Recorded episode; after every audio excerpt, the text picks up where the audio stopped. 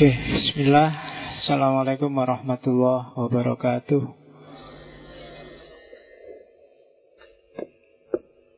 Bismillahirrahmanirrahim. Alhamdulillahirabbil alamin. Wa bihi nasta'inu ala umurid dunya waddin. Allahumma sholli wa sallim wa barik ala habibina wa syafi'ina sayyidina wa maulana Muhammadin wa ala alihi wa ashabihi wa man tabi'al huda ila yaumiddin. Amma ba'du. Alhamdulillah, malam ini kita bisa melanjutkan ngaji filsafat kita, meskipun harusnya ada instruksi untuk libur. Ya, enggak apa-apa ya, meskipun diinstruksikan libur kita masuk aja. Kan instruksinya untuk tadi pagi, tidak berlaku untuk malam hari. Karena saya tidak tahu ini sudah nyoblos semua atau ada yang nggak cukup umurnya, jangan-jangan untuk nyoblos. Ya, ya mungkin yang K T P-nya nggak masuk mungkin nggak nyoblos ya. Nggak apa-apa. Bedanya nanti di jarinya. Uh, yang pertama itu, jadi malam ini harusnya libur, jadinya nggak. Kita mengadakan pesta demokrasi. Saya tidak tahu, padahal milih pemimpin itu pentingnya luar biasa, tapi kita sebut pesta. Pesta itu kan sebenarnya seneng-seneng, jadi kamu tidak harus terlalu berharap, wong ini acara ini seneng-seneng kok. Kalau sudah selesai ya selesai. Indonesia banyak dipuji sebagai negara yang sangat demokratis, meskipun hakikatnya kita belum banyak merasakan manfaatnya demokrasi. Jadi bagi saya pujian-pujian itu semacam apa ya untuk kita, semacam onani otak. Jadi ben kamu seneng, ben kamu, tapi kenyataannya enggak. Jadi pujian itu kan enak, kamu dengarkan seneng sekali. Oh, Indonesia sudah sangat demokratis, pilihannya aja langsung. Cuma ya hanya itu, manfaatnya demokrasi masih belum sejati kita rasakan. Jadi itu semacam orang onani kan, jadi ya belum tahu aslinya gimana. Yang penting ya kaya-kaya ngono lah kira-kira. Ah, itu, itu, itu yang pertama itu. Jadi sudahlah, tidak usah dipegang terlalu dalam, terlalu serius. Anggap aja kamu lihat semua fenomena politik di Indonesia itu kayak kamu lihat sinetron. Kalau pas ada sumpek kamu ikut sumpuk-sumpuk dikit, kalau pas ada lucu kamu ikut ketawa-ketawa, tapi tidak harus diambil terlalu serius. Karena kalau kamu ambil terlalu serius, ya kamu sumpek dewe. Banyak yang tidak masuk akal, banyak yang tidak nyambung. Seolah-olah tidak ada gunanya kamu ngaji filsafat sampai delapan puluhan sesi, diajari mikir yang lurus, tapi begitu lihat T V kok kayak gitu ya orang mikir itu. Jadi makanya dianggap boleh nonton T V kayak kamu nonton sinetron lah, opo ganteng-ganteng serigala apa-apa gitu ya. Ya, oke, okay. Yang ketiga, momen hari ini juga istimewa. Harus saya sebut karena bagi kalangan tertentu di Indonesia hari ini adalah Rebo terakhir bulan Safar, ya, Rebo Wekasan. Kamu boleh pro, boleh kontra, tapi ini salah satu yang ada di Indonesia. Boleh kamu sebut ada loh tradisi Islam Nusantara yang namanya Rebo Wekasan. Rebo Wekasan itu memang dalil nas Al-Quran dan sunnahnya tidak ada. Ketemunya nanti adalah semacam apa ya, dawuh, semacam fatwa hasil dari sejenis ilham para aulia. Jadi kalau yang belajar filologi, belajar antropologi nanti akan menemukan bahwa tradisi Rebo Wekasan itu kalau dirunut nanti sumbernya yang di Indonesia itu dari India. Mungkin kemarin waktu Inayat Han saya sebut orang ini namanya Syekh Fariduddin dari Tarekat Sistiyah yang dikenal dengan nama Baba Farid, yang kemarin tak ceritain gimana dia menjalani suluk sampai jungle di atas sumur selama empat puluh hari. Dari beliaulah nanti sanadnya lahirnya Rebo Wekasan yang di Indonesia. Kalau ditelusuri nanti ada satu dua kitab kuning yang menyinggung itu. Jadi dinas tidak ada, cuma bagi mereka yang tidak mau melakukan ibadah yang dasarnya kaulnya para arifin, para urofa, ya berarti tidak apa-apa, tidak melakukan. Yang melakukan ya monggo. Itu bagi saya P R kita, P R mahasiswa-mahasiswa yang prodinya prodi, kalau filsafat ya filologi, semiotik, dan yang sejenis itu. Oke, termasuk nanti beberapa teori yang disampaikan oleh tokoh kita malam ini, Julia Kristeva. Namanya bagus, jangan dibayangkan aneh-aneh ya, karena nama Julia kalau di Indonesia biasanya sambungannya bukan Kristeva. Ya, yang muncul di kepalamu Julia Perez. Oke, okay. Dan begitu saya ngomong Julia Perez kan yang muncul mungkin yang pertama bukan wajahnya. Ya, yes. Sudah bisa ditebak isi pikiranmu. Oke, okay. Bismillah, kita mulai ngaji. Julia Kristeva. Saya tidak tahu ya kalau di rekaman suara saya kedengeran apa enggak, karena kalau malam ini baterainya sudah tinggal dua puluh sampai sepuluh persen. Kadang-kadang ngomong juga tidak sadar, setengah ngantuk. Jadi pokoknya tergantung sama Allah saja, ditempelin apa di mulut saya itulah yang keluar. Kalau yang jelek-jelek berarti pas bukan Allah yang dompleng. Oke, jadi Jadi itu cuma memang saya kapan itu dapat di Facebook apa W A ya, ada cerita bahwa memang justru orang yang dekat itu ngomongnya jangan keras-keras. Orang yang suka ngomong keras itu biasanya orang marah. Orang marah itu kan, kan ada cerita Sufi itu jalan-jalan sama muridnya, tiba-tiba lihat suami istri sedang gegeran, marah. Kalau marah itu kan teriak keras-keras. Terus muridnya tanya, "Guru, ini ada orang, padahal jaraknya deket loh ya, kok pakai teriak-teriak?" Jawabannya gurunya, itu menunjukkan hatinya sudah saling menjauh. Karena jauh dia butuh teriak. Bandingkan dengan orang yang-yangan, yang sedang pacaran. Karena hatinya deket, kadang-kadang tidak butuh omongan, isyarat saja cukup. Nah, ya kan? Kamu pernah dengar bahwa orang yang-yangan terus teriaknya keras-kerasan enggak? Paling bisik-bisik, senyum-senyum, gede-gede, hanya isyarat.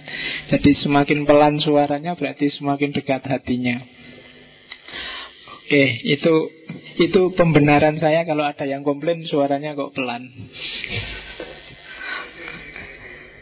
Oke, yo nanti di rekaman kamu keraskan aja dengan volume full, kan keras sendiri. Oke ya, kita mulai.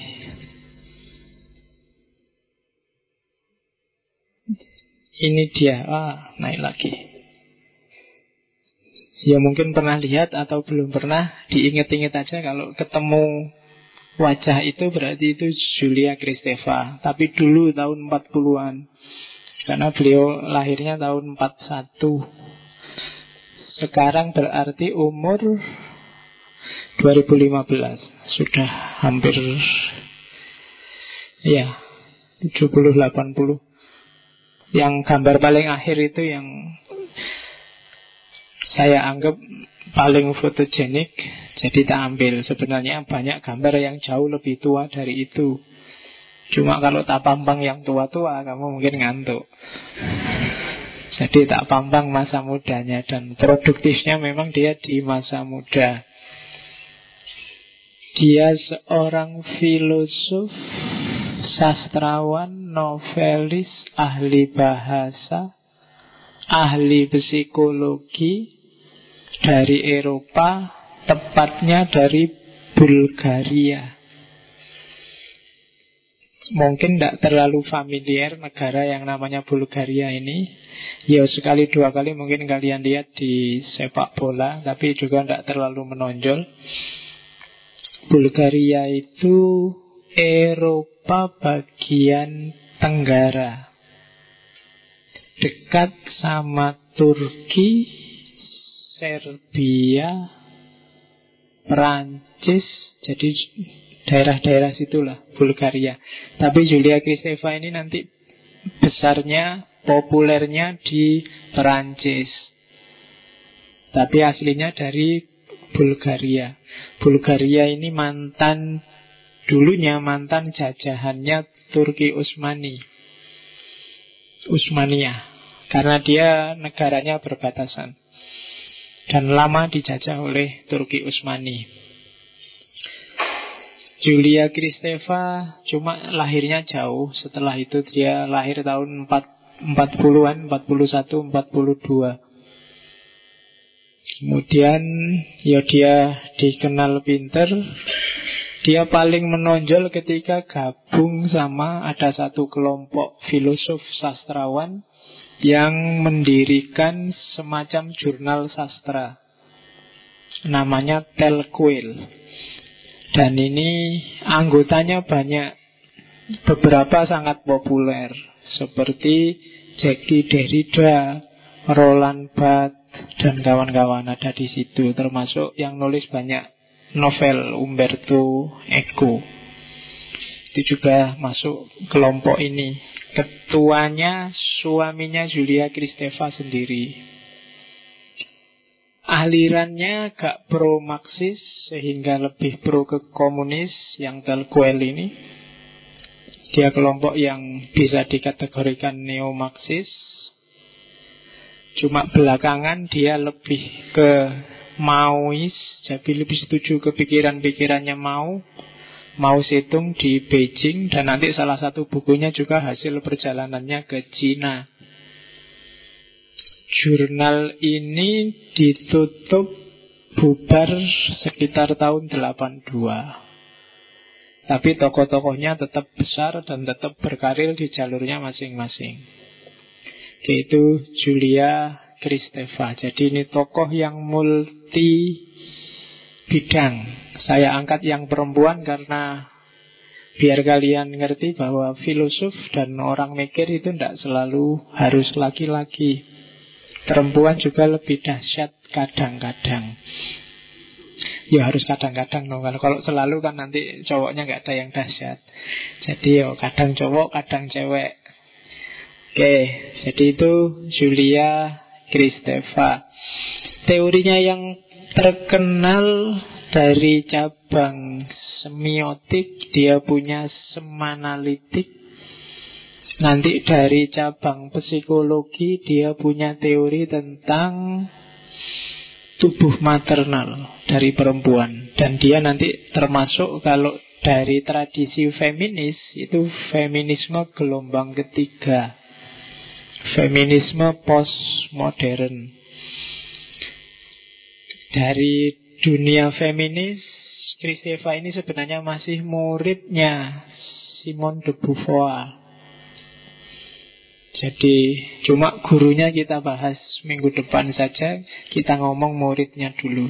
Gurunya lebih kontroversial. Kalau Simone de Beauvoir, de, Simone de Beauvoir itu kan dikenal dia apa teman, kalau bahasa Indonesia dia teman kumpul kebonya Sartre. Ya, yo kalau di Barat itu kan nikah itu tidak sangat luar biasa. Jadi ada yang bertahun-tahun hidup bareng juga tidak nikah. Dan itu yang terjadi dengan Simone de Beauvoir. Cuma kita akan ngomong minggu depan. Kalau Simone de Beauvoir baunya sangat eksistensialis tapi feminis. Jadi minggu depan mungkin tema kita banyak tentang feminisme. Kalau Julia Kristeva, dia tidak sekedar feminis. Dia punya banyak pikiran-pikiran, khususnya mungkin yang mahasiswa tafsir atau sastra pernah dengar istilah intertekstualitas. Itu pelopornya Julia Kristeva ini.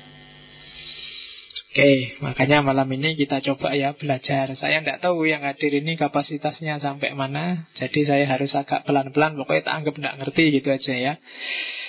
Nanti akan bertaburan istilah-istilah yang khas filsafat, khususnya semiotik. Oke, okay, bismillah, kita mulai. Mikir sebentar. Yang pertama, ya itu tak sebut tadi, dia filosof, novelis, kritikus sastra, ahli psikoanalisis, ahli sosiologi, dan feminis. Ini yang dahsyat. Ini menunjukkan bahwa otak kiri dan otak kanannya hidup. Filosof itu biasanya andalannya nalar, logik, otak kiri. Kalau novelis itu biasanya andalannya imajinasi, otak kanan. Rata-rata filosof besar itu biasanya dia juga sastrawan, dia juga pinter bikin novel, dia juga pinter bikin cerita. Itu berarti imajinasinya hidup. Maka saran saya bagi yang serius ingin belajar filsafat, rak bukunya tidak harus isi buku filsafat. Kalau cuma isi buku filsafat, nanti kamu apalan filsafat. Otak kanannya juga harus hidup. Sekali-sekali baca novel, sekali-sekali baca komik juga tidak apa-apa. Baca-baca Naruto apa Doraemon juga tidak apa-apa. Loh ya kan, Doraemon itu imajinasi yang luar biasa, jangan salah. Dia bisa punya alat macam-macam loh. Kamu ngarang, kayak yang ngarang Doraemon itu juga kadang mungkin juga tidak mampu. Bayanganmu kalau ada kasus kayak gini, terus kira-kira aku mengeluarkan alat apa ya enaknya. Itu jajal aja sekali-sekali kamu mikir gaya Doraemon. Nah, misalnya kalau pas nilaimu jelek, ini kalau aku Doraemon itu mungkin aku minta pulpen pengubah nilai ya. Terus begitu kan. Contohnya, itulah imajinasi ya, ndak apa-apa tuh latihan. Melatih otak kanan biar biar imajinasimu main. Baca-baca novel, baca-baca roman. Kalau imajinasimu kreatif, kadang-kadang baca filsafat itu kamu harus berimajinasi untuk memahami maksud si filosof. Harus kamu sambungkan dengan kenyataan hidup sehari-hari sehingga oh mungkin maksudnya ini orang ini. Oh orang ini mungkin yang disasar itu fenomena kayak gini tuh loh. Cuma dibahasakan bahasa filosofis jadi jelimet. Semakin kalian pinter ini nanti semakin mudah membaca filsafat. Selama ini yang pingin ngerti filsafat yang dibaca buku filsafat terus. Ya ndak apa-apa kalau paham. Kalau ndak paham hasilnya apalan. Kalau sudah apalan, itu ya kalau apalannya habis ya selesai. Tidak bisa berkembang lagi. Kamu jadi ahli filsafat tapi bukan filosof. Kembangkan. Untuk mengembangkan ya kadang imajinasi harus main. Ah, maka coba cek Sartre, Nietzsche, Voltaire, tokoh-tokoh besar filsafat di dunia Islam, Ghazali, Al-Farabi, dia punya buku-buku fiksi sendiri. Oke, okay. ah termasuk Julia Kristeva. Ada tiga tokoh yang sangat berpengaruh, sebenarnya banyak, tak sebut tiga yang paling dominan. Yang pertama Freud, yang kedua Roland Barthes, yang ketiga Lacan. Tulisannya Lacan tapi mocone Lacan. Ya bahasa Perancis. Ya tapi membacanya nggak sambil senyum loh ya, apalagi ngangkat tangan. Oke, nanti kamu jadi Lacan beneran. Dari Freud yang sangat kelihatan masuk adalah pikiran tentang unconsciousness, pre consciousness, consciousness. Atau mungkin ada id, ego, dan superego. Ini kalau kamu baca bukunya Freud itu jelimet, tidak karu-karuan teorinya ini, tapi angkat idenya, mainkan imajinasimu, kamu akan paham maunya Freud. Unconsciousness itu ketidaksadaran. Banyak pengalaman-pengalaman yang mungkin karena harus kamu represi, tidak boleh ditampilkan, dia masuk ke wilayah bawah sadar. Kekecewaan, kemurungan, ketidakbisaan, macam-macam itu masuk ke wilayah bawah sadar. Terus di lawannya unconsciousness itu kan consciousness. Consciousness itu ya sadar. Seperti sekarang ini sadar, kamu milih ngaji ini sadar. Nah, dunia transisi antara unconscious sama conscious itu namanya preconscious. Preconscious itu semacam transi, misalnya ya, kamu sadar sesuatu, tapi terus sudahlah, lupakan saja. Ketika lupakan saja, dia masuk ke dunia pre-consciousness.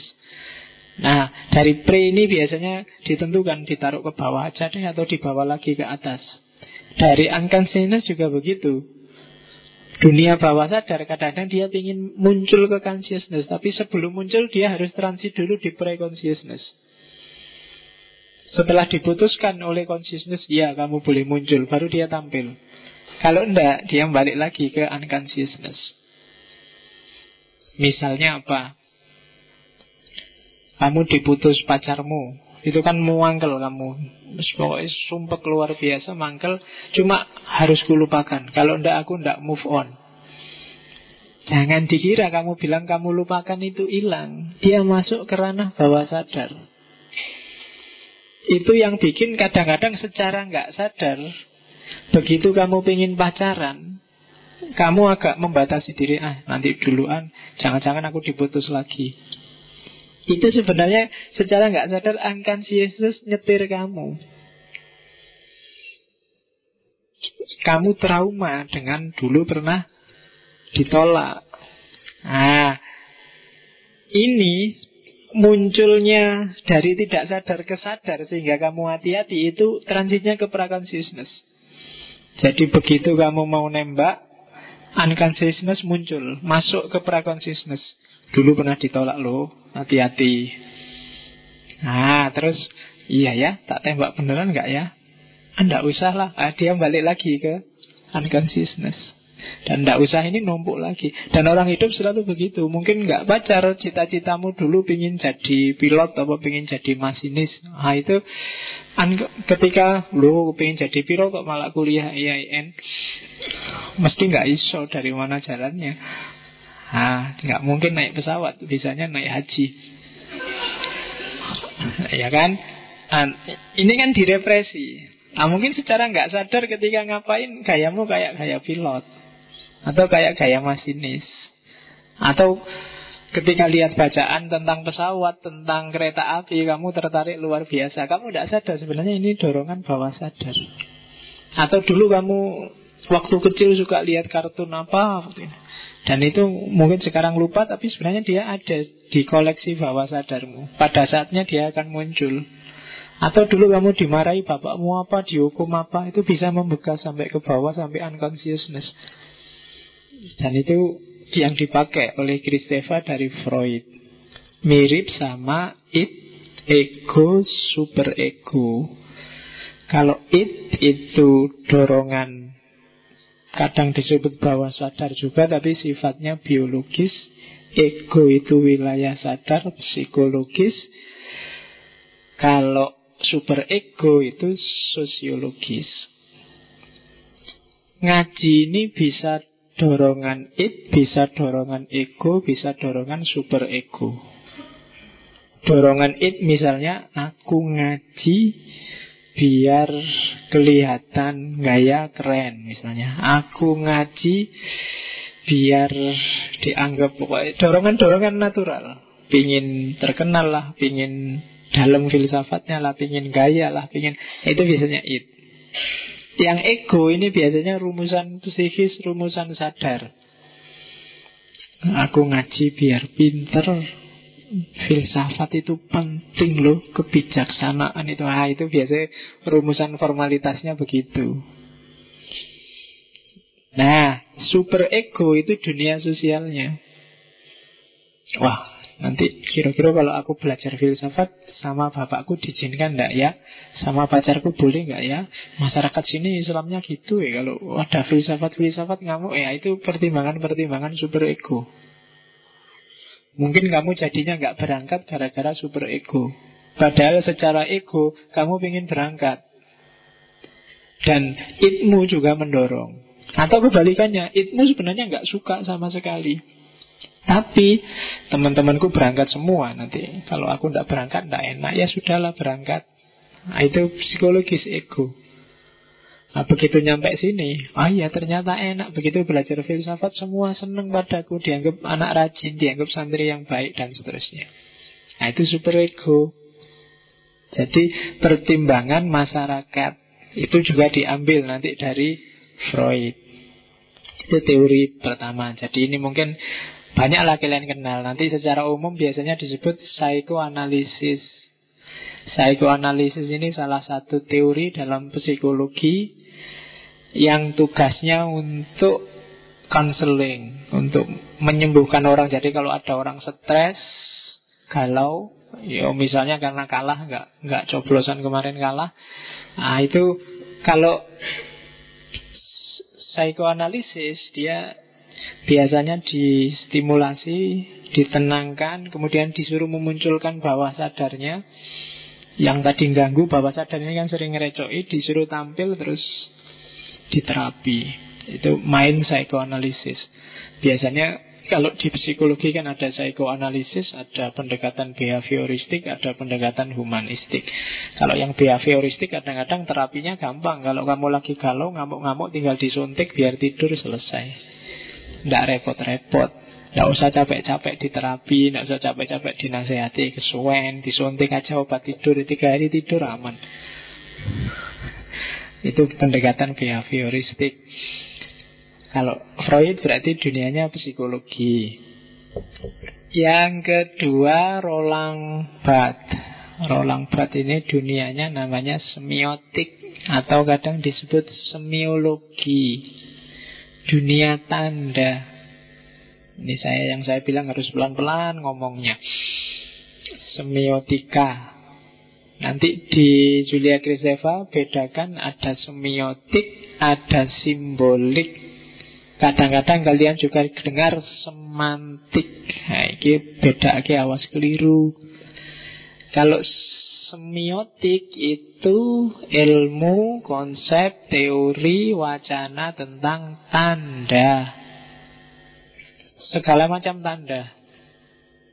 Simbol, ikon, dan seterusnya. Itu namanya semiotik. Kalau tanda ini dalam bentuk bahasa, namanya semantik.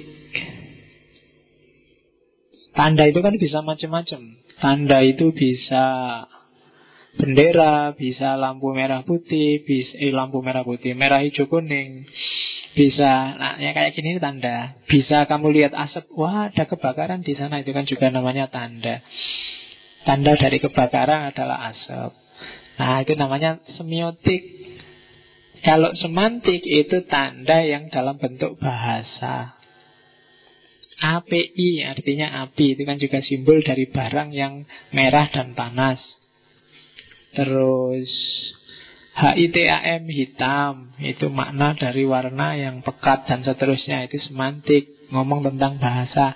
S A R K E M sarkem, ha, itu bahasa. Iya. Loh, ya kan lo itu contoh bahasa. Kamu kok langsung ketawa, langganan, Bro. Oke. Jadi itu teori tentang tanda. Kalau di Roland Barthes, kayak gimana sih mekanisme memahami tanda? Dia punya tiga level. Ada denotasi, ada konotasi, ada mitos. Sini ya. Denotasi itu kacamata makna yang asli. Konotasi itu mungkin yang kacamata di simbol pinter misalnya. Nah, kacamata yang simbol kepinteran. Nah, simbol kepinteran itu konotasi. Kacamata yang selalu dimaknai simbol kepinteran, dia akan jadi mitos.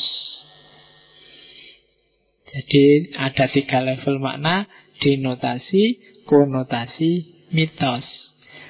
Kacamata yang artinya yo kaca untuk mata, untuk orang lihat, itu namanya penanda, signifier. Terus simbol kecerdasan, simbol kepinteran itu namanya petanda, signified. Kacamata yang bermakna simbol kepinteran itu namanya sign, tanda. Kenapa kok ndak signifier tadi Pak yang tanda, kok ndak kacamatanya? Ndak, kalau dia denotasi, dia mewakili dirinya sendiri. Yang namanya tanda itu dia mewakili yang bukan dirinya sendiri, itu namanya tanda. Lampu merah itu mewakili makna berhenti.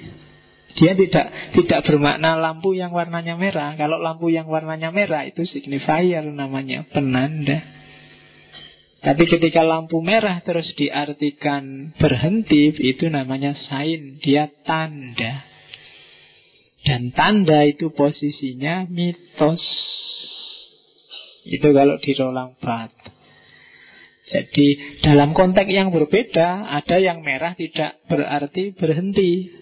Bendera merah putih itu merahnya bukan berhenti tapi berani. Nah, kalau bendera merah putih itu merahnya kan artinya berani, putihnya berarti suci. Maka itu kalau merah ya merah, cuma kadang artinya berani, kadang artinya suci, kadang artinya berhenti, itu tanda. Dan ini harus dipelajari serius, karena di dunia manusia itu sebenarnya pertukaran tanda. Begitu kamu salah tanda, bisa gawat hidupmu. Keliru-keliru, lampu merah harusnya berhenti, kamu berani.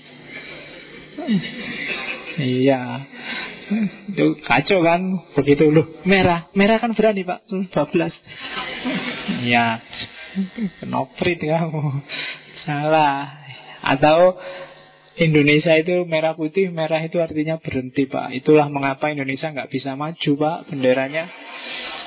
Benderanya warnanya merah sih Pak. Merah kan berhenti. Jadi ya, kalau putih, putih itu menyerah Pak. Itu simbol, kalau perang kalah kan terus bendera putih, berarti putih artinya menyerah. Jadi Indonesia itu merah artinya berhenti dan putih artinya nyerah.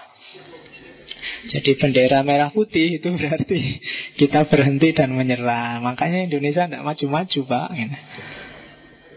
Itu seni tentang sains, seni tentang tanda. Nanti belajar kayak gini, bidangnya namanya semiotika,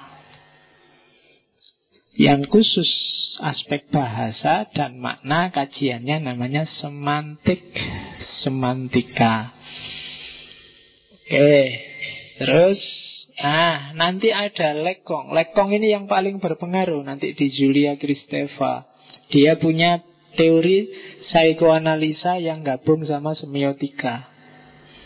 Semiotik tapi disambung dengan psikoanalisis, dengan tentang manusia. Berarti tanda, simbol, kemampuan manusia dalam dunia simbolik. Nah itu nanti kita lihat contohnya di Julia Kristeva. Kapan-kapan kita ngomong Lacan. Ya, dia punya asumsi ada dunia ini, dunianya manusia itu mengalami tiga alam. Tiga alam itu bukan alam kandungan, alam dunia, dan alam barza. Gitu, ke teori nenek Ghazali mungkin itu. Tapi kalau Lacan, tiga alam itu yang pertama dunia real pertama. Real pertama itu dunia ketika kita bayi. Jadi belum terkontaminasi macam-macam, masih asli, tidak pakai simbol-simbol, tidak pakai topeng-topeng, tidak pakai tutup apapun. jujur, tulus, cinta kasih, itu dunia real pertama. Setelah itu manusia memasuki dunia kedua, dunia simbolik.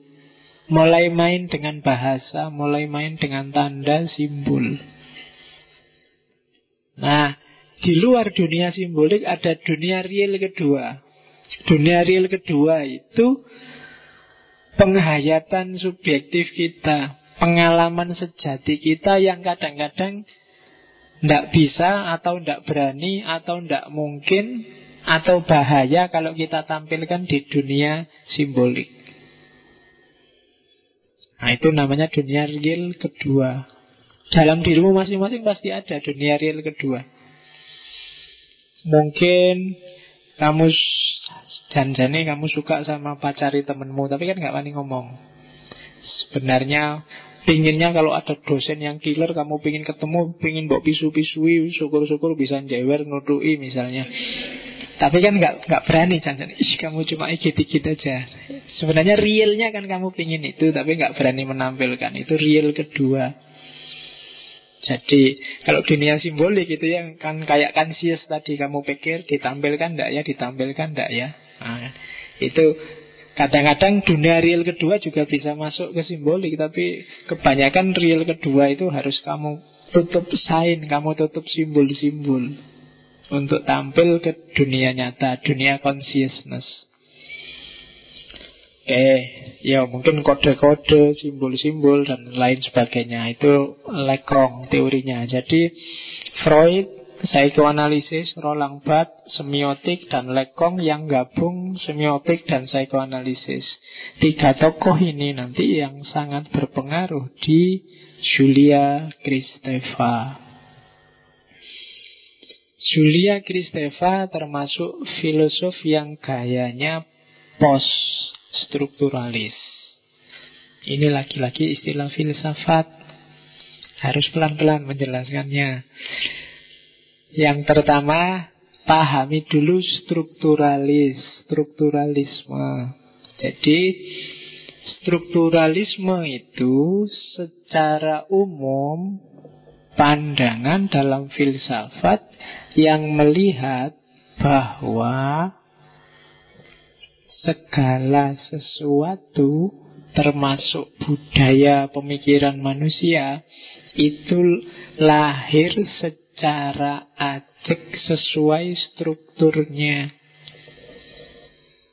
Strukturalisme itu kalau orang Jawa mesti kelemak-kelemek, kalau orang Madura mesti nek ngomong keras, kalau orang Barat mesti lidahnya agak itu, nek ngomong R mesti R. Kalau orang itu strukturalisme. Orang Islam mesti ngamuan, itu strukturalisme. Orang eh, selalu begitu. Jadi melihat ada struktur di belakang subjek, yang inilah nanti yang menentukan apa model, apa bentuk si subjek. Itu namanya strukturalisme. Yang belajar filsafat mesti ngeyelan nanti, mesti debat tidak mau kalah. Nah, itu namanya strukturalisme. Ada pola-pola pasti yang membentuk dirinya subjek. Nah, gaya strukturalisme nah ini nanti dikritik dan diruntuhkan oleh sekelompok filosof yang dikenal sebagai para filosof poststrukturalis. Katanya para filosof poststrukturalis ini tidak ada yang ajek kayak gitu. Orang Jawa yang keras dan ngamuan juga ada, orang Madura yang lembut juga banyak, orang Islam yang tidak ngamuan juga lebih banyak. Yang ngamuan karena sering jadi berita seolah-olah Islam itu ngamuan semua, padahal mungkin lebih banyak yang tidak ngamuan. Jadi tidaklah, tidak ada struktur tetap itu. Termasuk Julia Kristeva, termasuk Jacques Derrida, termasuk Roland Barthes, termasuk Michel Foucault dan kawan-kawan. Mereka dikenal sebagai filosof post-strukturalis. Tidak percaya ada pola yang pasti. Tidak mesti yang ngaji filsafat ini terus jadi kritis, jadi pinter mikir, jadi toleran, wawasannya luas, tidak mesti. Yang filosof kaku juga banyak. Orang pinter yang merasa dirinya lah satu-satunya yang pinter dan ngerti jauh lebih banyak. Jadi itu yang dikritik oleh poststrukturalis, yaitu asumsi-asumsinya poststrukturalis. Yang pertama, antifondasionalis. Antifondasionalis itu tidak ada landasan yang pasti, yang tetap dari sebuah ide, gagasan, pemikiran. Aksioma-aksioma yang tetap harus bertindak. Dunia manusia itu selalu berubah, tidak pasti. Jadi antifondasionalis, jangan ketipu. Hal yang sama kadang maknanya bisa sangat jauh berbeda. Kopiah itu bisa simbol santri, atau zaman dulu bisa simbol P K I misalnya. Bukan sorban itu bisa simbol kesolehan, kiai bisa simbol kekakuan Wahabi. Iya kan? Tidak ada landasan yang pasti. Jin itu bisa simbol anak gaul, bisa simbol anak malas. Gak pernah dicuci karena biasanya berbulan-bulan. Jadi antifondasionalis. Yang kedua, realitas. Itu tidak ada realitas sejati, realitas hakiki. Realitas itu selalu representasi, kan?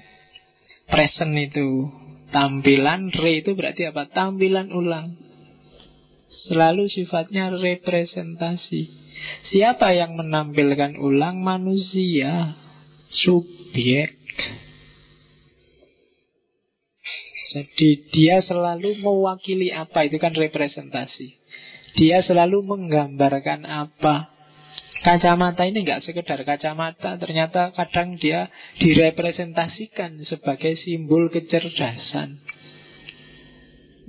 Laptop ini nggak sekedar laptop, dia representasi dari sudah modern, kemodernan. Jadi tidak pernah, realitas itu bagi manusia dia tidak selalu bunyi sesuai dirinya, tapi dipresentasi ulang oleh manusia dengan makna-makna baru. Itu namanya representasi.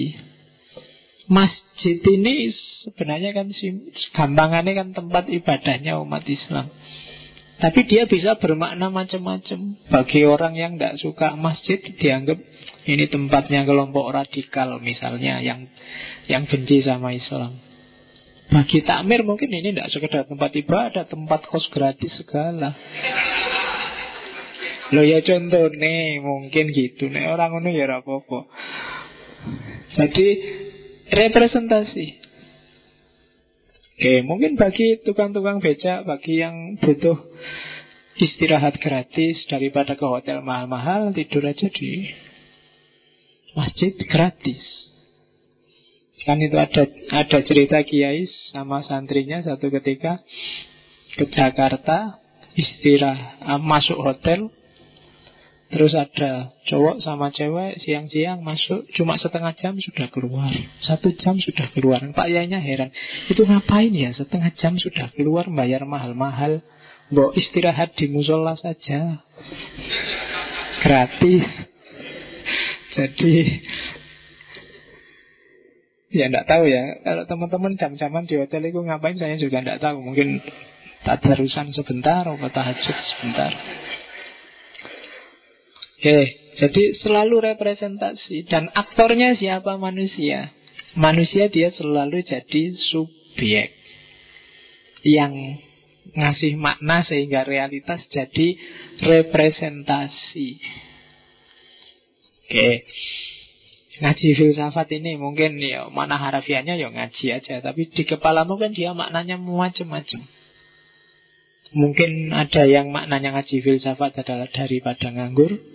Ada yang maknanya lumayan, belajar filsafat gratis, dapat minum gratis. Ada yang macam-macam di kepalamu, caramu memaknai. Nah, terus biasanya bagi orang poststrukturalis, tema-tema Tuhan lah, kebenaran lah, keindahan lah, kesejarahan lah, kemanusiaan, tema-tema itu semuanya sifatnya wacana, diskos, diskursus. Jadi diskursus itu ya pertemuan antar epistem. Jadi wilayahnya wilayah intersubjektivitas. Jadi wilayah ya hanya wacana. Kalau kayak kalau kalian ngomong itu loh, ah cuma wacana. Jadi medan pertemuan antar pemikiran, diskursus. Ya meskipun nanti ada sangkanparannya, ada hubungannya dengan konteks sosial budaya, tapi sifatnya sifat diskursus, sifat wacana. Itu poststrukturalisme. Dan yang terakhir, biasanya ciri umumnya poststrukturalisme itu tekstualisasi. Semuanya diposisikan sebagai teks. Apakah itu pengetahuan, apakah itu manusia, subjek, apakah itu masyarakat.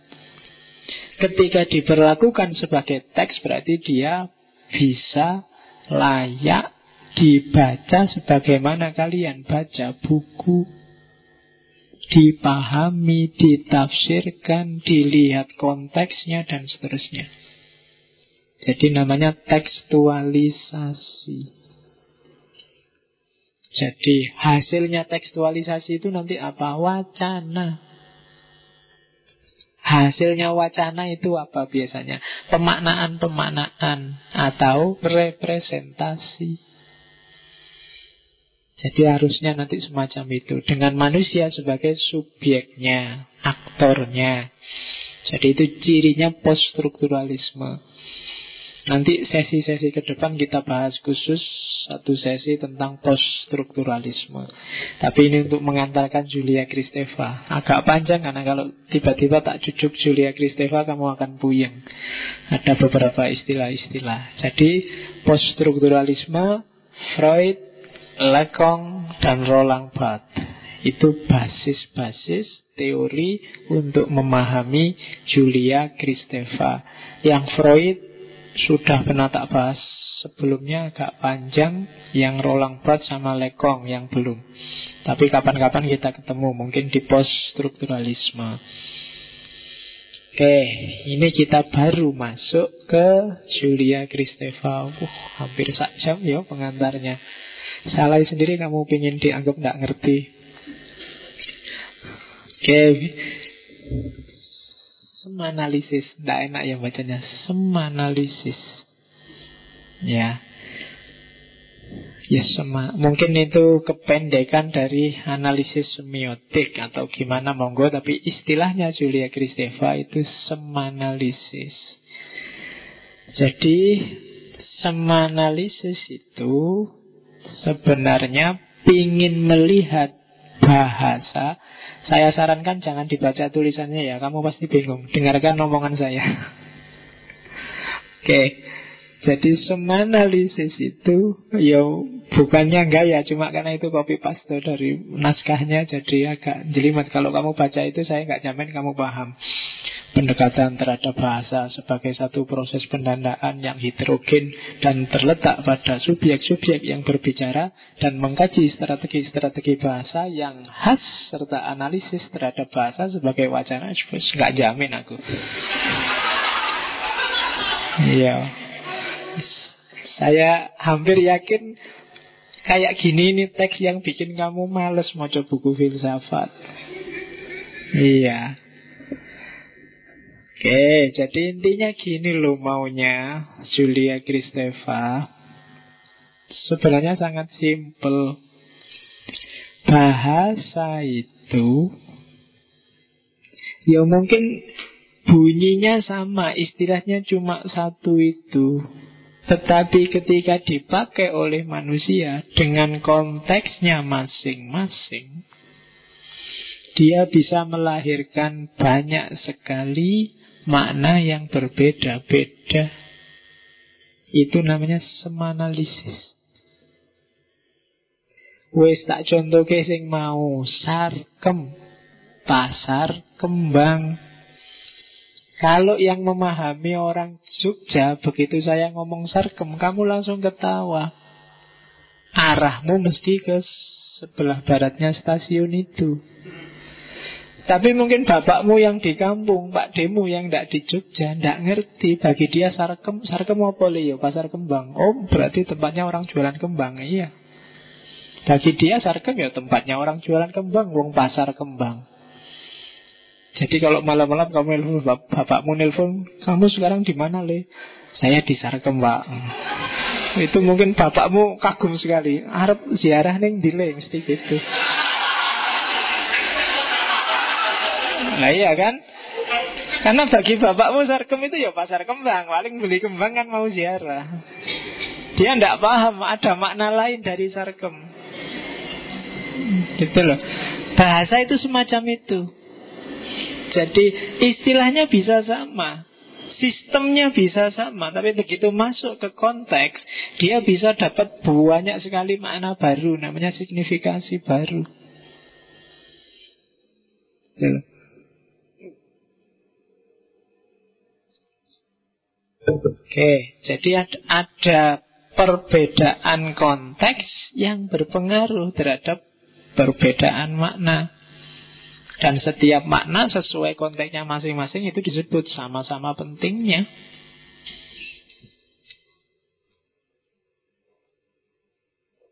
Oke, okay. Minum kayak gini, teksnya minum. Tapi kan signifikasinya macam-macam. Mungkin bagi kamu minum menghilangkan haus, tapi bagi saya sekarang minum ini tidak semata menghilangkan haus, kadang menghilangkan ngantuk juga.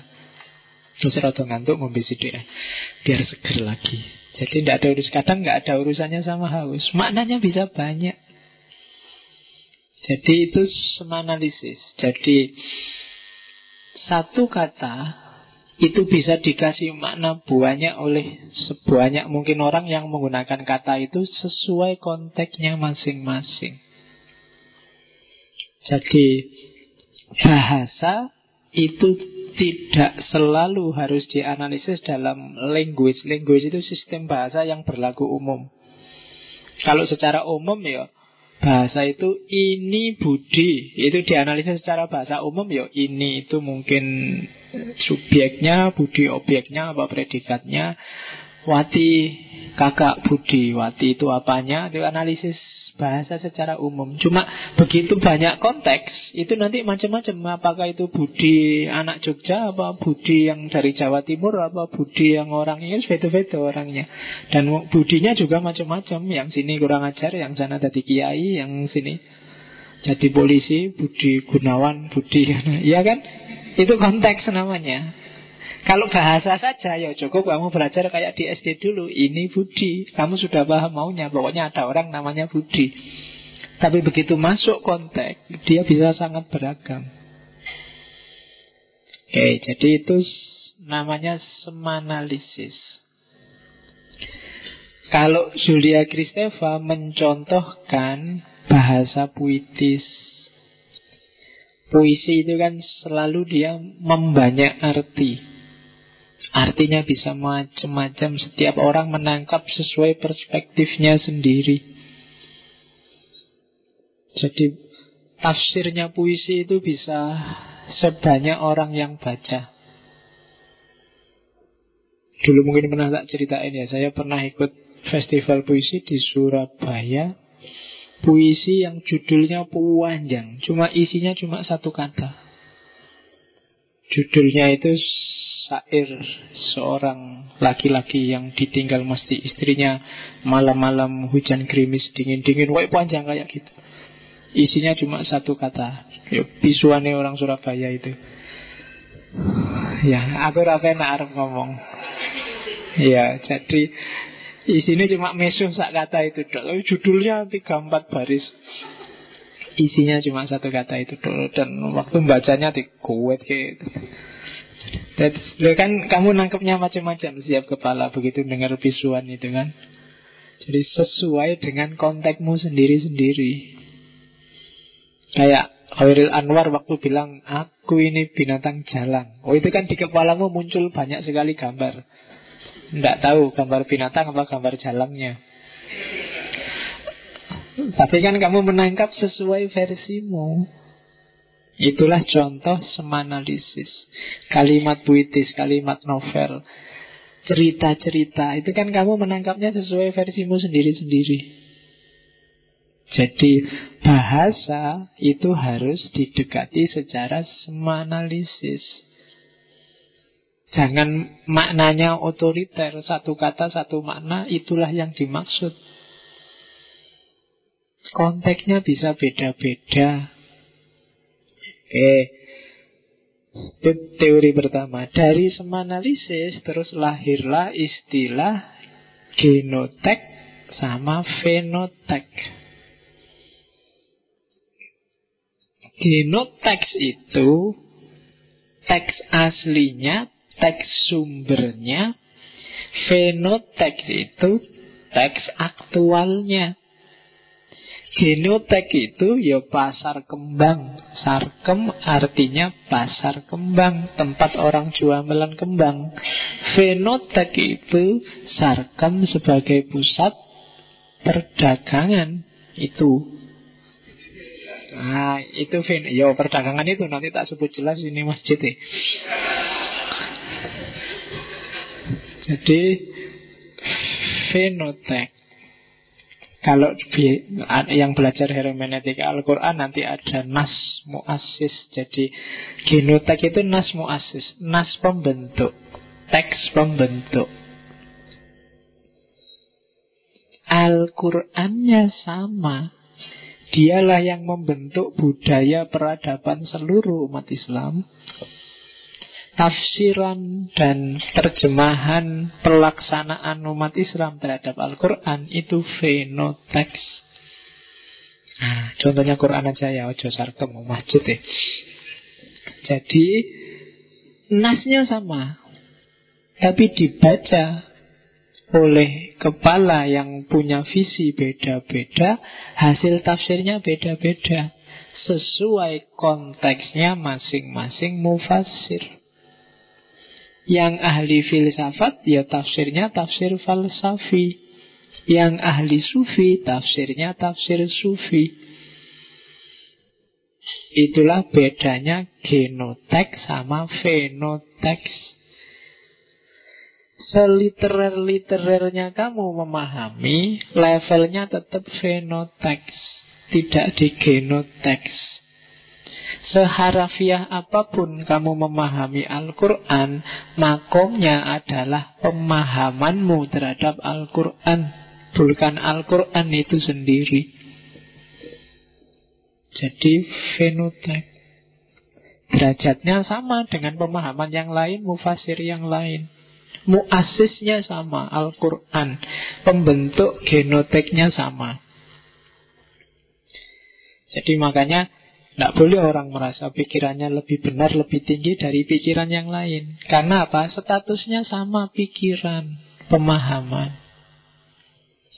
Makanya jangan sampai ada konflik, ada tawuran. Makome podo. Jangan merasa lebih diridhoi Allah, tapi berusahalah untuk diridhoi Allah, kan gitu. Karena selama ini kesalahan kita kan mentalnya mental aku loh yang paling benar, yang paling diridhoi oleh Allah.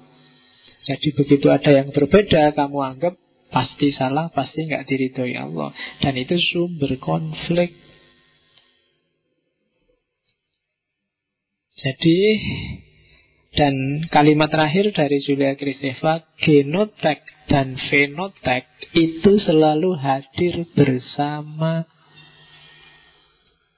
Kamu tidak akan pernah ketemu maksud Al-Quran yang asli, yang sejati itu kayak gimana. Yang kamu temukan selalu maksudnya Al-Quran sebagaimana dipahami oleh manusia. Apakah manusia itu ulama, kiai, atau kamu sendiri. Jadi bapakmu tadi bilang sarkem, itu sarkem versi bapakmu. Kamu di sini sarkem, sarkem versimu. Sarkem yang asli itu janjane maknanya kayak gimana sih? Tidak ada ya. Begitu dipakai orang ya makna versi orang itu. Jadi genotek sama fenotek itu selalu hadir bareng. Pancasila yang asli itu yang kayak gimana sih Pak? Tidak ada. Yang asli itu sesuai yang dipahami Bung Karno. Loh, itu pemahaman versi Bung Karno, pemahaman versi Suharto, pemahaman versi hari ini. Selalu selalu sesuai pemahamannya orang. Ini agak agak bau fenomenologinya Kantian, Immanuel Kant. Jadi barang apa adanya itu kalian tidak akan ketemu. Selalu ketemu barang menurut orang. Ini teh menurutku. Teh yang asli gimana sih Pak? Susah menjelaskannya. Selalu teh menurut aku. Kamu pingin cek, saya pingin nyari yang asli, tak minum sendiri Pak. Ah, berarti nanti jadi teh menurut kamu. Tafsir juga begitu kan. Ini tafsir kok banyak sekali sih. Aslinya kayak gimana sih? Ya aslinya susah ditemui, selalu pemahaman orang terhadap teks itu. Itu yang katanya Julia Kristeva. Jadi fenotek sama genotek itu tidak bisa dipisah. Kamu misahkan ini teks yang pembentuk, ini teks asli, tidak bisa. Selalu teks genotek itu ketemu fenotek. Begitu kesenggol berhubungan dengan manusia, dia sudah sekaligus jadi fenotek. Jadi jadi satu. Kalau di Immanuel kan das Ding an sich itu tidak bisa dijangkau. Barang apa adanya itu tidak bisa dijangkau. Selalu barang menurut aku yang memahami. Ini teh menurut aku, ini laptop menurut aku, ini mikrofon menurut aku. Mikrofon yang asli gimana Pak? Ya tidak tahu, kalau pertanyaanmu tak jawab, itu mikrofon menurut aku sudah. Kalau ada orang jawab hakikatnya masjid adalah, nah kata-kata dia itu sebenarnya bukan hakikatnya masjid, tapi hakikat masjid menurut dia. Bagi orang lain mungkin hakikat bisa ganti bukan itu. Nah itulah genotek sama fenotek itu jadi satu. Oke, pelan-pelan, yang penting dapat dikit-dikit ini lumayan. Sama analisis genotek sama fenotek. Oke, sekarang selanjutnya. Nah, oleh karena itu aktivitas keseharian manusia adalah aktivitas pembentukan makna, pembentukan wacana. Nah, prosesnya membentuk makna itu ada dua. Ada yang namanya signifikasi, ada yang namanya significance. Signifikasi itu makna yang dilembagakan, dikontrol secara sosial. Makna yang harus diatur. Atau kalau nggak diatur, kamu keluar dari kelompok itu. Misalnya, Pak, saya ini Asy'ariyah loh Pak, saya ini Syafi'iyah loh Pak. Maka ketika baca Quran, kamu memahaminya versi Syafi'i, tidak berani keluar dari Syafi'ian. Itu namanya signifikasi. Pak, saya ini N U loh Pak. Kalau N U kan setuju tahlil ya Pak. Iya. Maka ketika kamu baca Quran, baca ayat, baca fenomena tahlil, demi konsistensi dengan afiliasimu dengan N U, kamu melakukan signifikasi, memaknai tahlil versi N U. Yang Muhammadiyah tidak setuju tahlil mungkin. Saya tidak tahu sekarang, kelihatannya sudah enggak. Ya katanya begitu. Mungkin kamu juga akan bergaya dalam memaknai seperti itu sesuai afiliasimu. Atau yang Indonesia, ini harus Pancasilais loh Pak. Nah, terus kamu tidak berani keluar dari ikatan Pancasilais tadi. Itu namanya signifikasi. Saya kan Islam Pak, harus Al-Quran dan Sunnah dan Hadis. Nah, tidak berani keluar dari situ, itu namanya signifikasi. Memaknai sesuai kontrol sosialnya. Nah, jadi itu namanya signifikasi. Ya lagi-lagi tulisan-tulisan di situ tidak harus kamu baca serius, nanti tambah bingung. Dengarkan yang saya jelaskan. Yang kedua, significance. Signifikan ini baru kamu memaknai secara bebas, versimu sendiri, sak kuatmu, sak isamu, sesuai imajinasimu, sesuai penghayatanmu, sesuai wawasanmu tentang apapun itu, tanpa diikat oleh apapun. Itu namanya significance.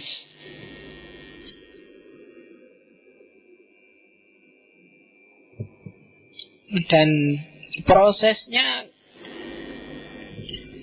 sangat mungkin terjadi kalau kalian orang yang punya kuasa atau kalian sedang sendirian, atau dalam konteks khusus yang suaramu didengar. Misalnya signifikan itu. Teh ini enaknya tak ganti aja ya, namanya jangan teh, ganti apa enaknya, teh tak ganti toh misalnya. Kalau saya punya kuasa enak, awas ya yang ngaji filsafat kayak gini jangan disebut teh loh. Kalau disebut teh keluar dari masjid. Ini namanya toh, tiso, imajinasiku main.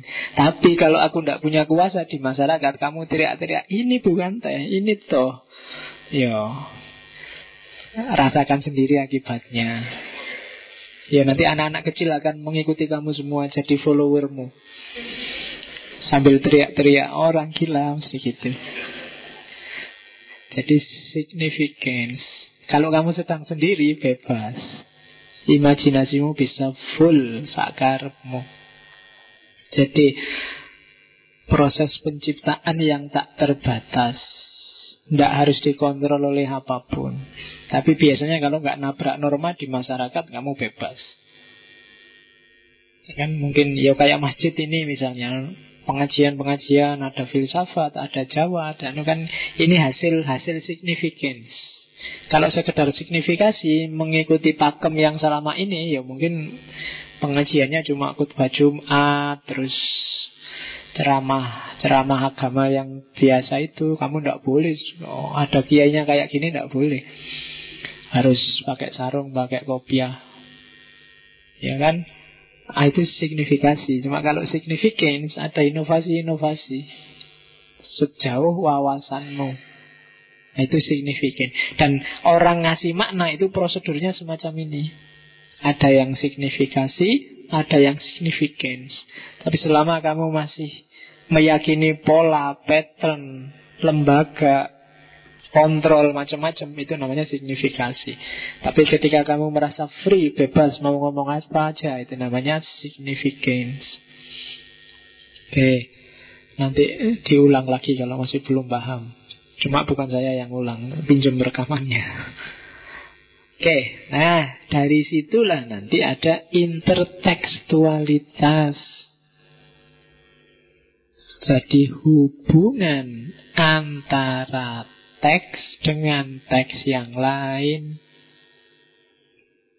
Kenapa sih harus interteks? Karena sebuah teks yang lahir itu pasti berhubungan dengan teks yang lain. Tidak mungkin tidak. Teks apapun itu, apalagi teks tertulis.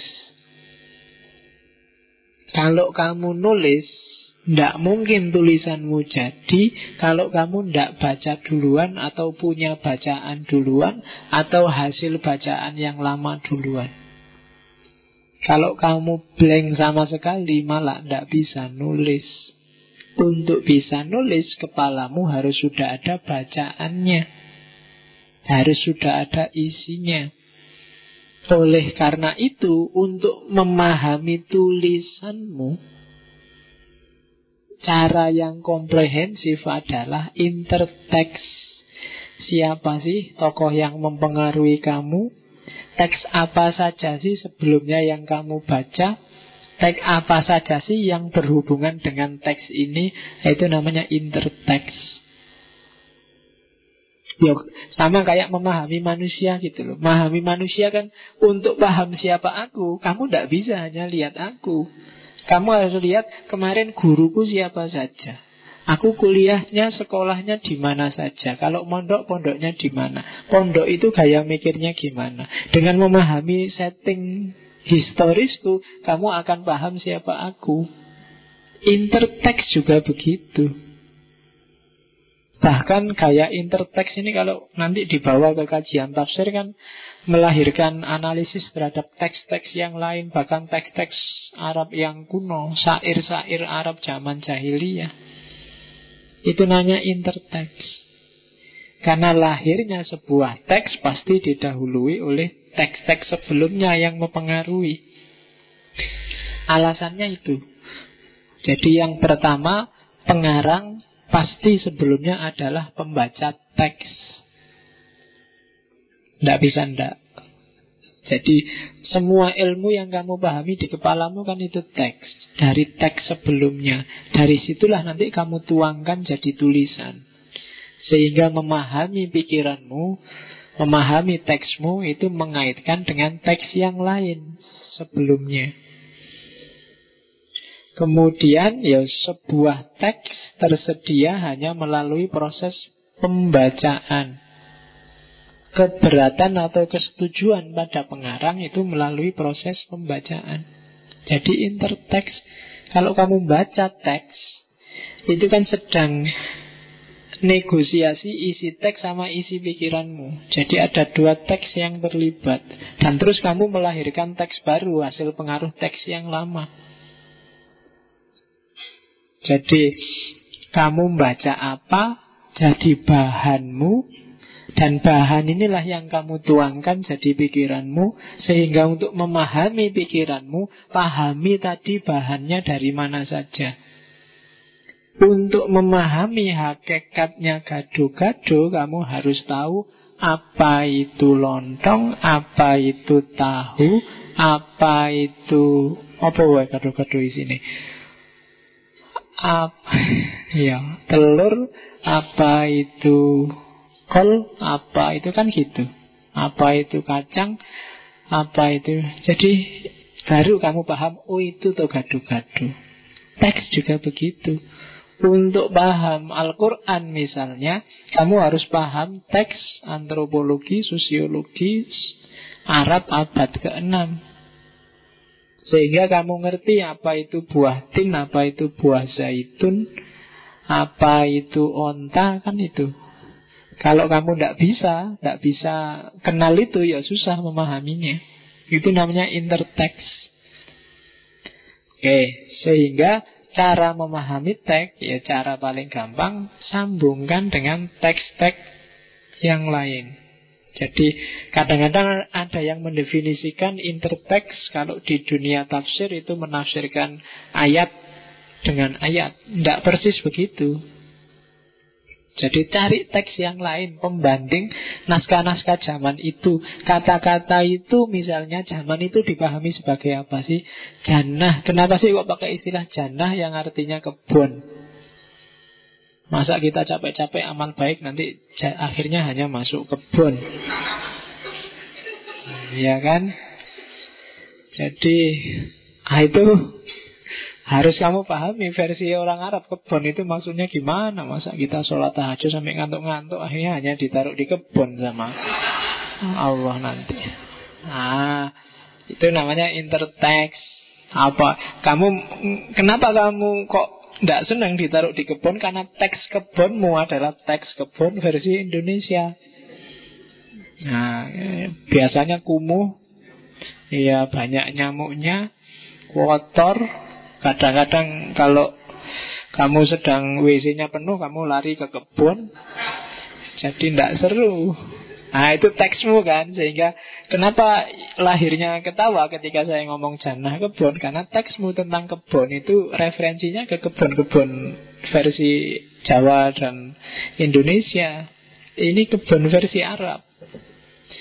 Kayak gimana kebun versi Arab? Ya kamu tanyakan orang Arab. Abad keenam, abad ketujuh, kan itu sasarannya Al-Quran. Itu gunanya interteks. Jadi interteks punya kaidah.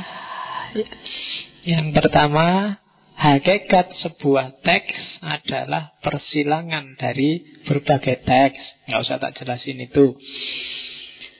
Interteks itu berarti menilai sebuah karya dari unsur-unsur internal maupun eksternal. Internalnya ya berarti strukturnya, temanya, pilihan kalimat, plotnya, perwataannya, bahasanya, dan lain sebagainya. Kalau struktur berarti kalian eh, struktur luar berarti kalian lihat sejarah, budaya, agama, sosiologi, antropologi. Itu gaya interteks. Terus kajian interteks melihat teks yang lain, ya. Yang dipentingkan dalam interteks apa? Hadirnya teks yang lain. Kalau besok kalian bikin tesis, disertasi, skripsi, pendekatannya interteks, berarti apa? Carilah teks-teks yang lain dalam teks yang kalian kaji. Teks apa saja yang hadir di situ, baik internal maupun eksternal. Jadi tugasmu itu kalau bikin tulisan dengan pendekatan interteks. Selanjutnya, apa sih implikasinya? Ya kaidah. Dari kaidah interteks itu yang pertama, interteks mengimplikasikan bahwa cirinya apa sih? Hadirnya teks yang lain itu ada hal-hal yang sudah diyakini benar begitu saja. Itu biasanya dari teks yang lain pasti. Tidak dibahas di situ. Itu biasanya dari teks yang lain. Di teks yang lain sudah disebut bolak-balik, sehingga di situ nggak disebut lagi, nggak dijelasin lagi. Itu cirinya berarti di situ ada interteks. Asumsi-asumsi itu biasanya kan disebut nggak dibahas. Itu biasanya ada interteks. Jadi ada teks sebelumnya yang disebut begitu saja. Padahal itu bisa dibahas. Itu berarti ada interteks. Misalnya kalian membahas tentang fungsi masjid bagi kesejahteraan umat misalnya. Di situ pasti ada teks. Misalnya bahwa masjid itu enggak untuk ibadah saja. Teks tentang itu pasti ada. Kalau sudah ngomong kesejahteraan umat, carilah dari mana teks itu munculnya. Dia membaca di buku apa, atau dari gurunya yang mana, atau mungkin disebut di footnote sumbernya mana. Itu teks yang dipakai, implikasi. Yang kedua, melakukan kajian interteks, pertanyaannya satu. Apa sih teks yang terlibat dan tidak disebut dalam teks? Ya alasannya bisa karena sudah jelas, semua orang sudah tahu, atau kalau dikatakan bahaya, atau mungkin kalau disebut di situ yang baca susah memahami. Tapi yang nulis paham. Dia pakai bahasanya sendiri. Dan itu yang harus kalian kejar ketika melakukan pendekatan interteks. Oke. Terakhir, kalau begitu berarti sebenarnya setiap teks itu unik.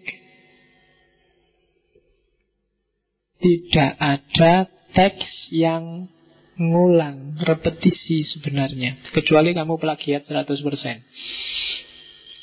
Jadi ketika kamu nulis, ngambil referensi, ngambil sumber, ngambil inspirasi, itu sebenarnya kan ya kamu ngambil yang lain, tapi kan kamu produk versimu, kamu keluarkan versimu. Teksmu juga unik, khas. Setiap teks khas. Jadi ceklah interteksnya. Banyak teks yang tersembunyi di balik sebuah teks. Bayangkan ya PowerPoint-ku ini. Saya tidak tahu, mungkin sekali ngaji bisa sekitar dua puluhan slide. Itu kalau dikejar teksnya itu bisa puluhan. Misalnya buku apa, di buku apa, baca di mana, atau sisa-sisa file yang mana, dan seterusnya. Itu berpengaruh. Jadi itulah kaidah intertekstualitas. Sampai di sini semiotiknya saya cut. Kalau saya lanjutkan kamu tambah bingung. Ya, saya singgung sedikit ke pikirannya yang sangat terkenal di dunia feminisme, yaitu tentang tubuh maternal. Tubuh maternal itu, mater itu mother, ibu. Tubuh ibu.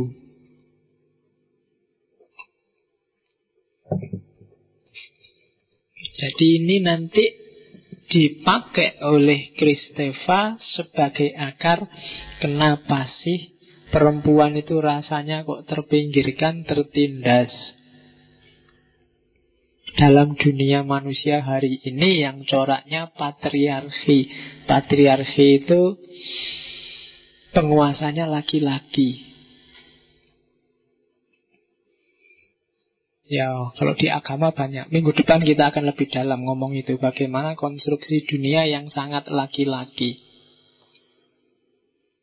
Sehingga bahkan zaman dulu Arab sebelum Nabi datang punya anak perempuan itu dianggap bencana bagi suku. Sehingga harus cepat-cepat ditanam hidup-hidup daripada besok dia sengsara dan menyengsarakan keluarganya. Di Indonesia juga begitu. Dulu. Sekarang apalagi. Jadi perempuan selalu jadi objeknya laki-laki. Kalau kalian lihat iklan di T V, itu sembilan puluh persen iklan itu laki-laki. Eh perempuan. Tak mikir kamu sudah ngantuk. Kok meneng wae. Jadi selalu perempuan jadi objek. Dan objek perempuan itu, begitu saya ngomong perempuan, yang muncul di kepalamu adalah gambar yang berkonotasi ke arah seksnya.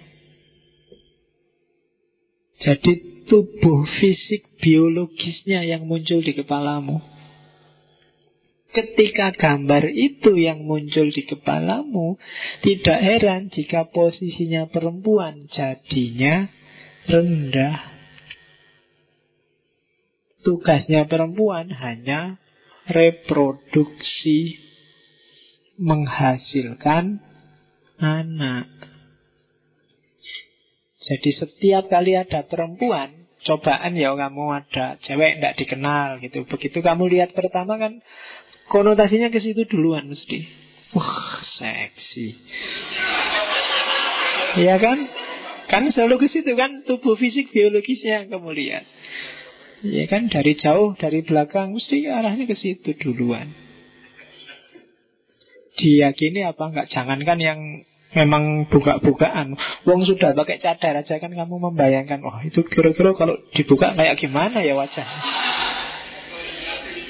Nah yang orang yang sudah ditutup-tutup loh, kamu bayangkan wajahnya kayak gimana, isinya kayak gimana. Jadi selalu orang mengarahnya ke tubuh fisik, biologis. Dan itu yang sering jadi masalah. Nah, itu dulu dikesampingkan. Sekarang katanya Kristeva, padahal ada sisi tubuh yang lain dari perempuan yang namanya tubuh maternal. Jadi tidak sekedar fungsi reproduksi, tapi fungsi ibu, fungsi yang membentuk manusia. Itu tubuh maternal. Jadi ibulah nanti kunci seseorang jadi seperti apa.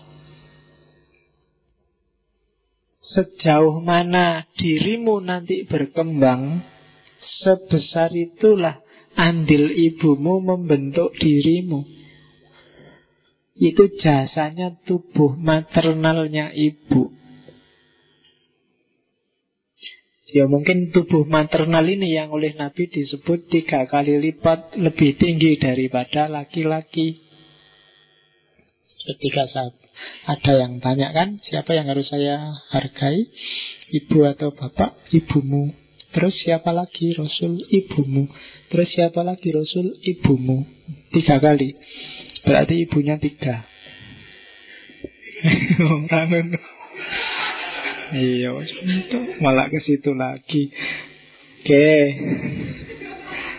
Jadi Di sisi ini, laki-laki pun sebenarnya, ya semua orang, sangat tergantung pada perempuan. Tidak sebaliknya, perempuan tergantung pada laki-laki. Tubuh maternal yang mengasuh. Dan tubuh maternal ini sangat bermain. Namanya fase cora. Ada yang membaca fase kora.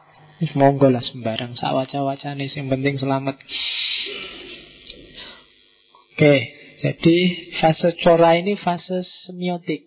Kenapa kok tidak semantik atau simbolik? Karena ya belum bisa ngomong. Nol sampai enam bulan. Ini fase ketika kamu sangat lekat, sangat tergantung pada ibumu. Sebenarnya fase ini adalah fase yang paling menyenangkan dalam hidup kita. Semua keinginan kita terpenuhi dan dipenuhi. Tidak ada yang larang, tidak ada batasan-batasan. Kesenangan kita puncak, kasih sayang yang kita terima juga puncak. Itu dialami dari umur nol sampai enam bulan. Kamu tidak dimarah-marahi, tidak dinasehat-nasehati, tidak disukai. Anak nol sampai enam bulan itu puncaknya kebahagiaan. Kalau sebesar kamu ini sudah bosan orang lihatnya. Tapi yang kecil-kecil itu dia mengalami kebahagiaan puncak. Dia dapat cinta yang optimal. Pengetahuan-pengetahuan kehidupan paling dasar. Jadi ini fase prasimbolik. Sebelum bayi kenal bahasa, yang dilakukan bayi adalah melihat gestur. Kalau di Lekong nanti ada namanya fase cermin. Hanya niru. Jadi ini fase ketika mentalmu dibentuk, itu fase kora. Kamu sekarang jadi anak yang penakut, penyayang, gampang marah dan macam-macam, itu tergantung tubuh maternal ibumu di fase cora. Nah, fase cora ini pada saatnya kamu harus lepas dari tubuh ibumu. Kamu harus menolak ibumu. Kalau enggak, kamu enggak dewasa-dewasa. Kalau kamu hanya menerima, kalau kamu hanya nunggu dicurahi kasih sayang, semua kebutuhanmu dipenuhi, kamu gak akan dewasa, kamu gak akan siap untuk masuk ke masyarakat. Oleh karena itu, secara naluriah kemudian setiap orang akan mengalami fase abjeksi. Jadi fase abjeksi ini ketika orang merasa tubuh ibu tadi yang sangat penting fungsinya di fase cora harus ditinggalkan.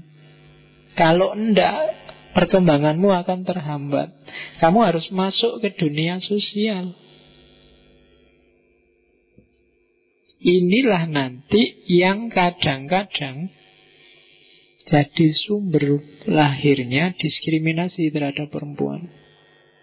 Jadi secara natural, setiap orang harus menolak ibunya di fase abjeksi. Menolak dalam arti melepaskan diri dari keterikatan yang penuh terhadap ibunya. Jadi abjeksi itu bukan objeksi ya. Jadi abjeksi itu mengobjekkan seseorang dengan imajinasi-imajinasi yang jelek biar kita enggak tergantung padanya. Misalnya kayak tadi kamu habis diputus pacarmu terus bayangkan yang jelek-jelek aja deh, biar cepat move on. Ah, untung aku gak jadi sama dia, cerewet.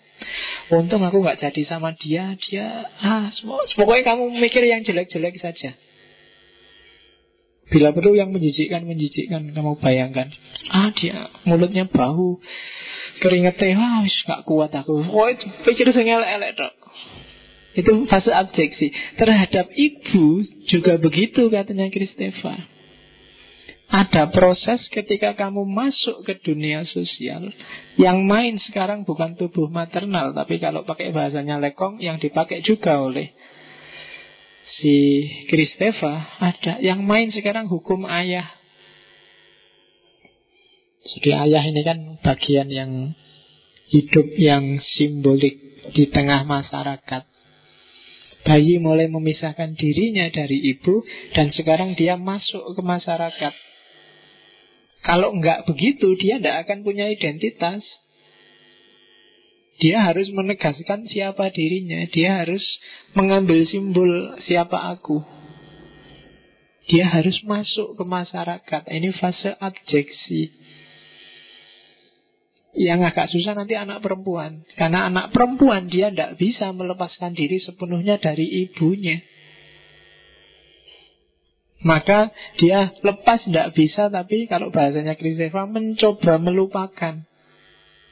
Kayak tadi, menganggap sudahlah, ibu itu tidak terlalu penting. Itu yang saya tidak tahu kalian sadar apa enggak. Ini proses ini katanya Kristeva, semua orang juga ngalami. Itu yang bikin kadang-kadang secara tidak sadar di kepalamu muncul persepsi, entah dari mana datangnya, bahwa bapak itu jauh lebih penting daripada ibu.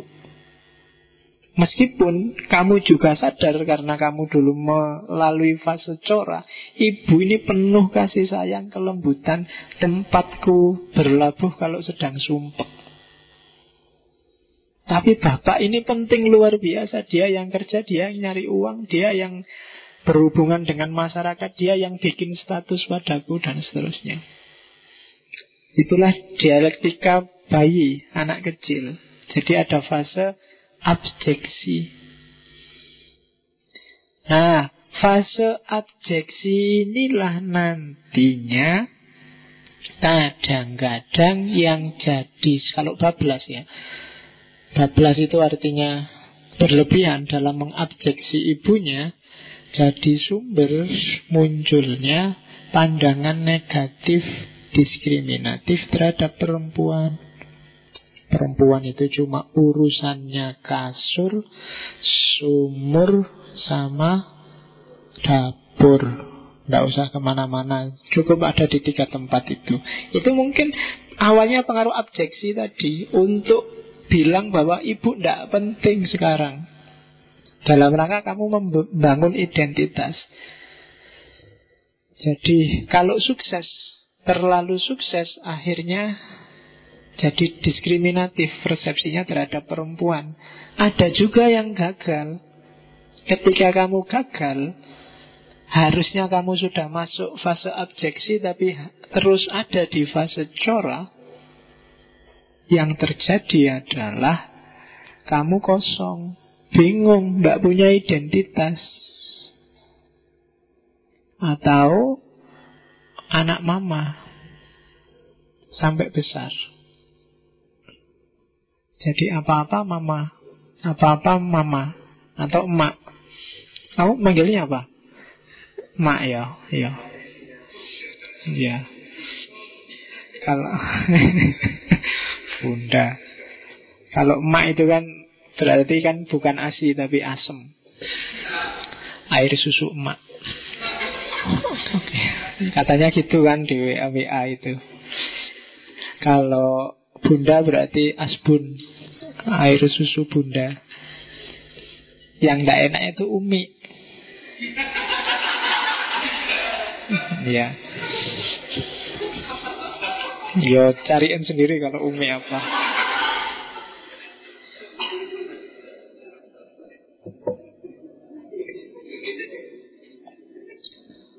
Oke, jadi fase abjeksi ini fase simbolik, fase yang penting dalam rangka kita membangun identitas. Jadi ada fase cora, ada fase simbolik. Oke, nanti diperdalam lagi kapan-kapan. Dari situlah nanti muncul pembelaan-pembelaan terhadap perempuan dalam pikirannya Julia Kristeva. Dan diawali dari dia menyebut gerakan feminisme itu ada tiga gelombang besar. Tahap pertama disebut feminisme liberal, Tahap kedua disebut feminisme radikal. Yang terakhir tahun sembilan puluhan disebut feminisme postmodern. Yang liberal itu yang umum. Ibu kita Kartini ingin emansipasi, kesetaraan laki-laki dan perempuan. Itu gelombang awal kalau di barat. Ingin punya hak pilih, pingin dianggap sama di dunia kerja, pingin sama kayak laki-laki diperlakukannya dan macam itu. Itu kelompok awal feminisme liberal, kesetaraan antara laki-laki dan perempuan. Cita-citanya biasa disebut androgini. Androgini itu percampuran antara feminin dan maskulin. Jadi tidak usah dipertimbangkan siapa laki-laki, siapa perempuan. Pendidikan itu tidak laki-laki, tidak perempuan. Politik itu tidak laki-laki, tidak perempuan. Kerja itu tidak laki-laki, tidak perempuan. Jadi pendidikan, politik, kerja, tidak usah ngomong ini laki-laki atau perempuan. Tidak ada hubungannya. Satu-satunya yang harus laki-laki dan perempuan itu yang berhubungan dengan fungsi genitalnya.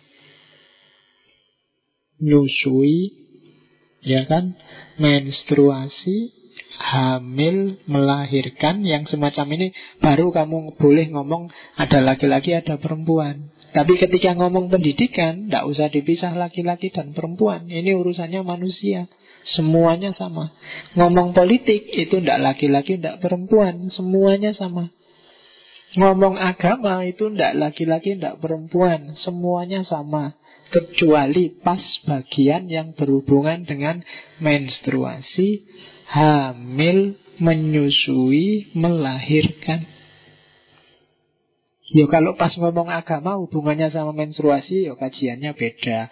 Kerja untuk orang yang hamil juga harusnya beda. Jadi ketika berhubungan dengan ini saja, bedakan laki-laki dan perempuan. Tapi di luar itu sama saja. Tidak ada laki-laki, tidak ada perempuan. Semuanya setanding. Dan dua-duanya sama-sama penting. Bahkan kalau di androgini, feminin dan maskulin itu campur. Kadang-kadang ada loh laki-laki yang feminin, ada perempuan yang maskulin.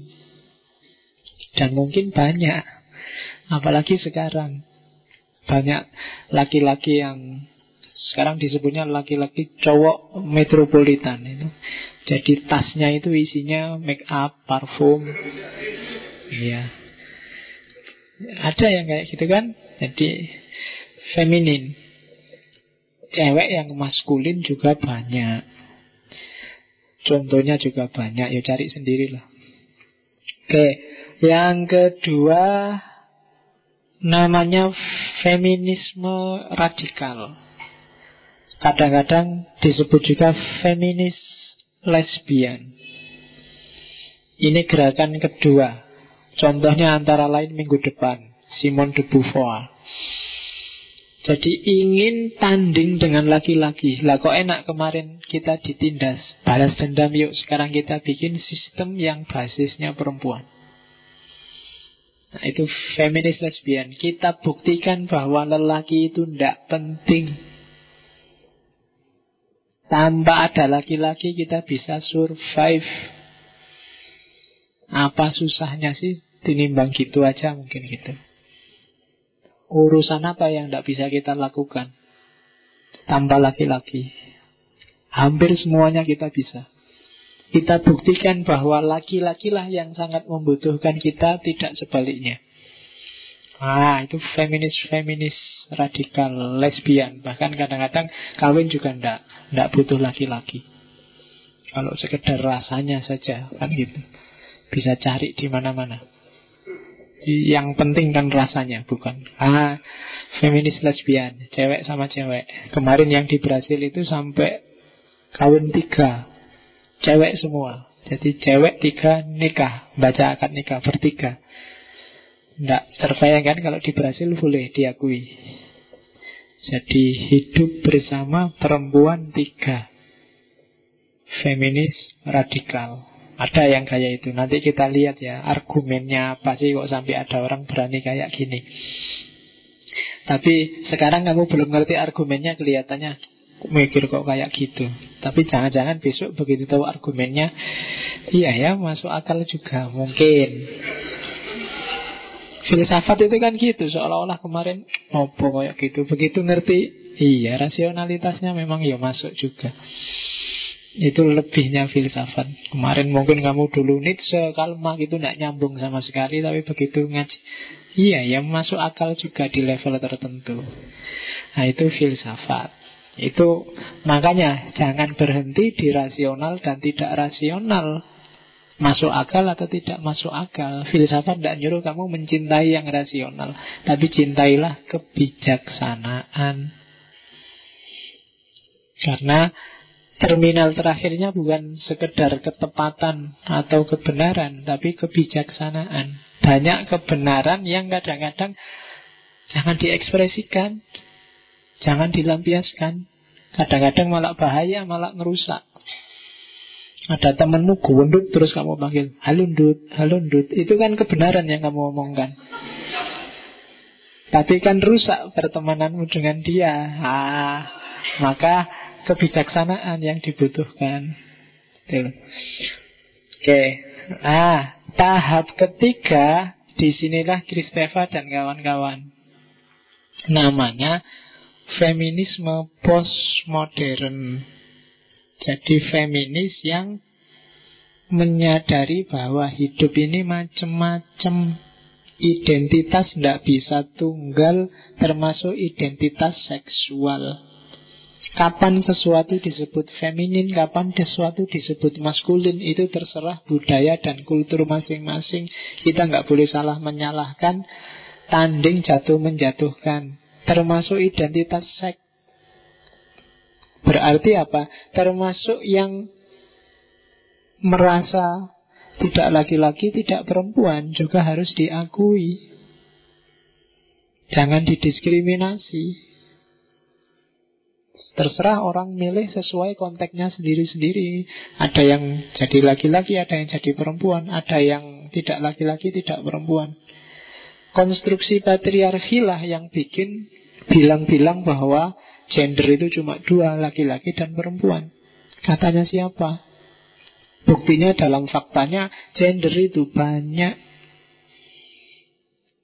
Kalau bahasamu feminin maskulin, jauh lebih banyak lagi.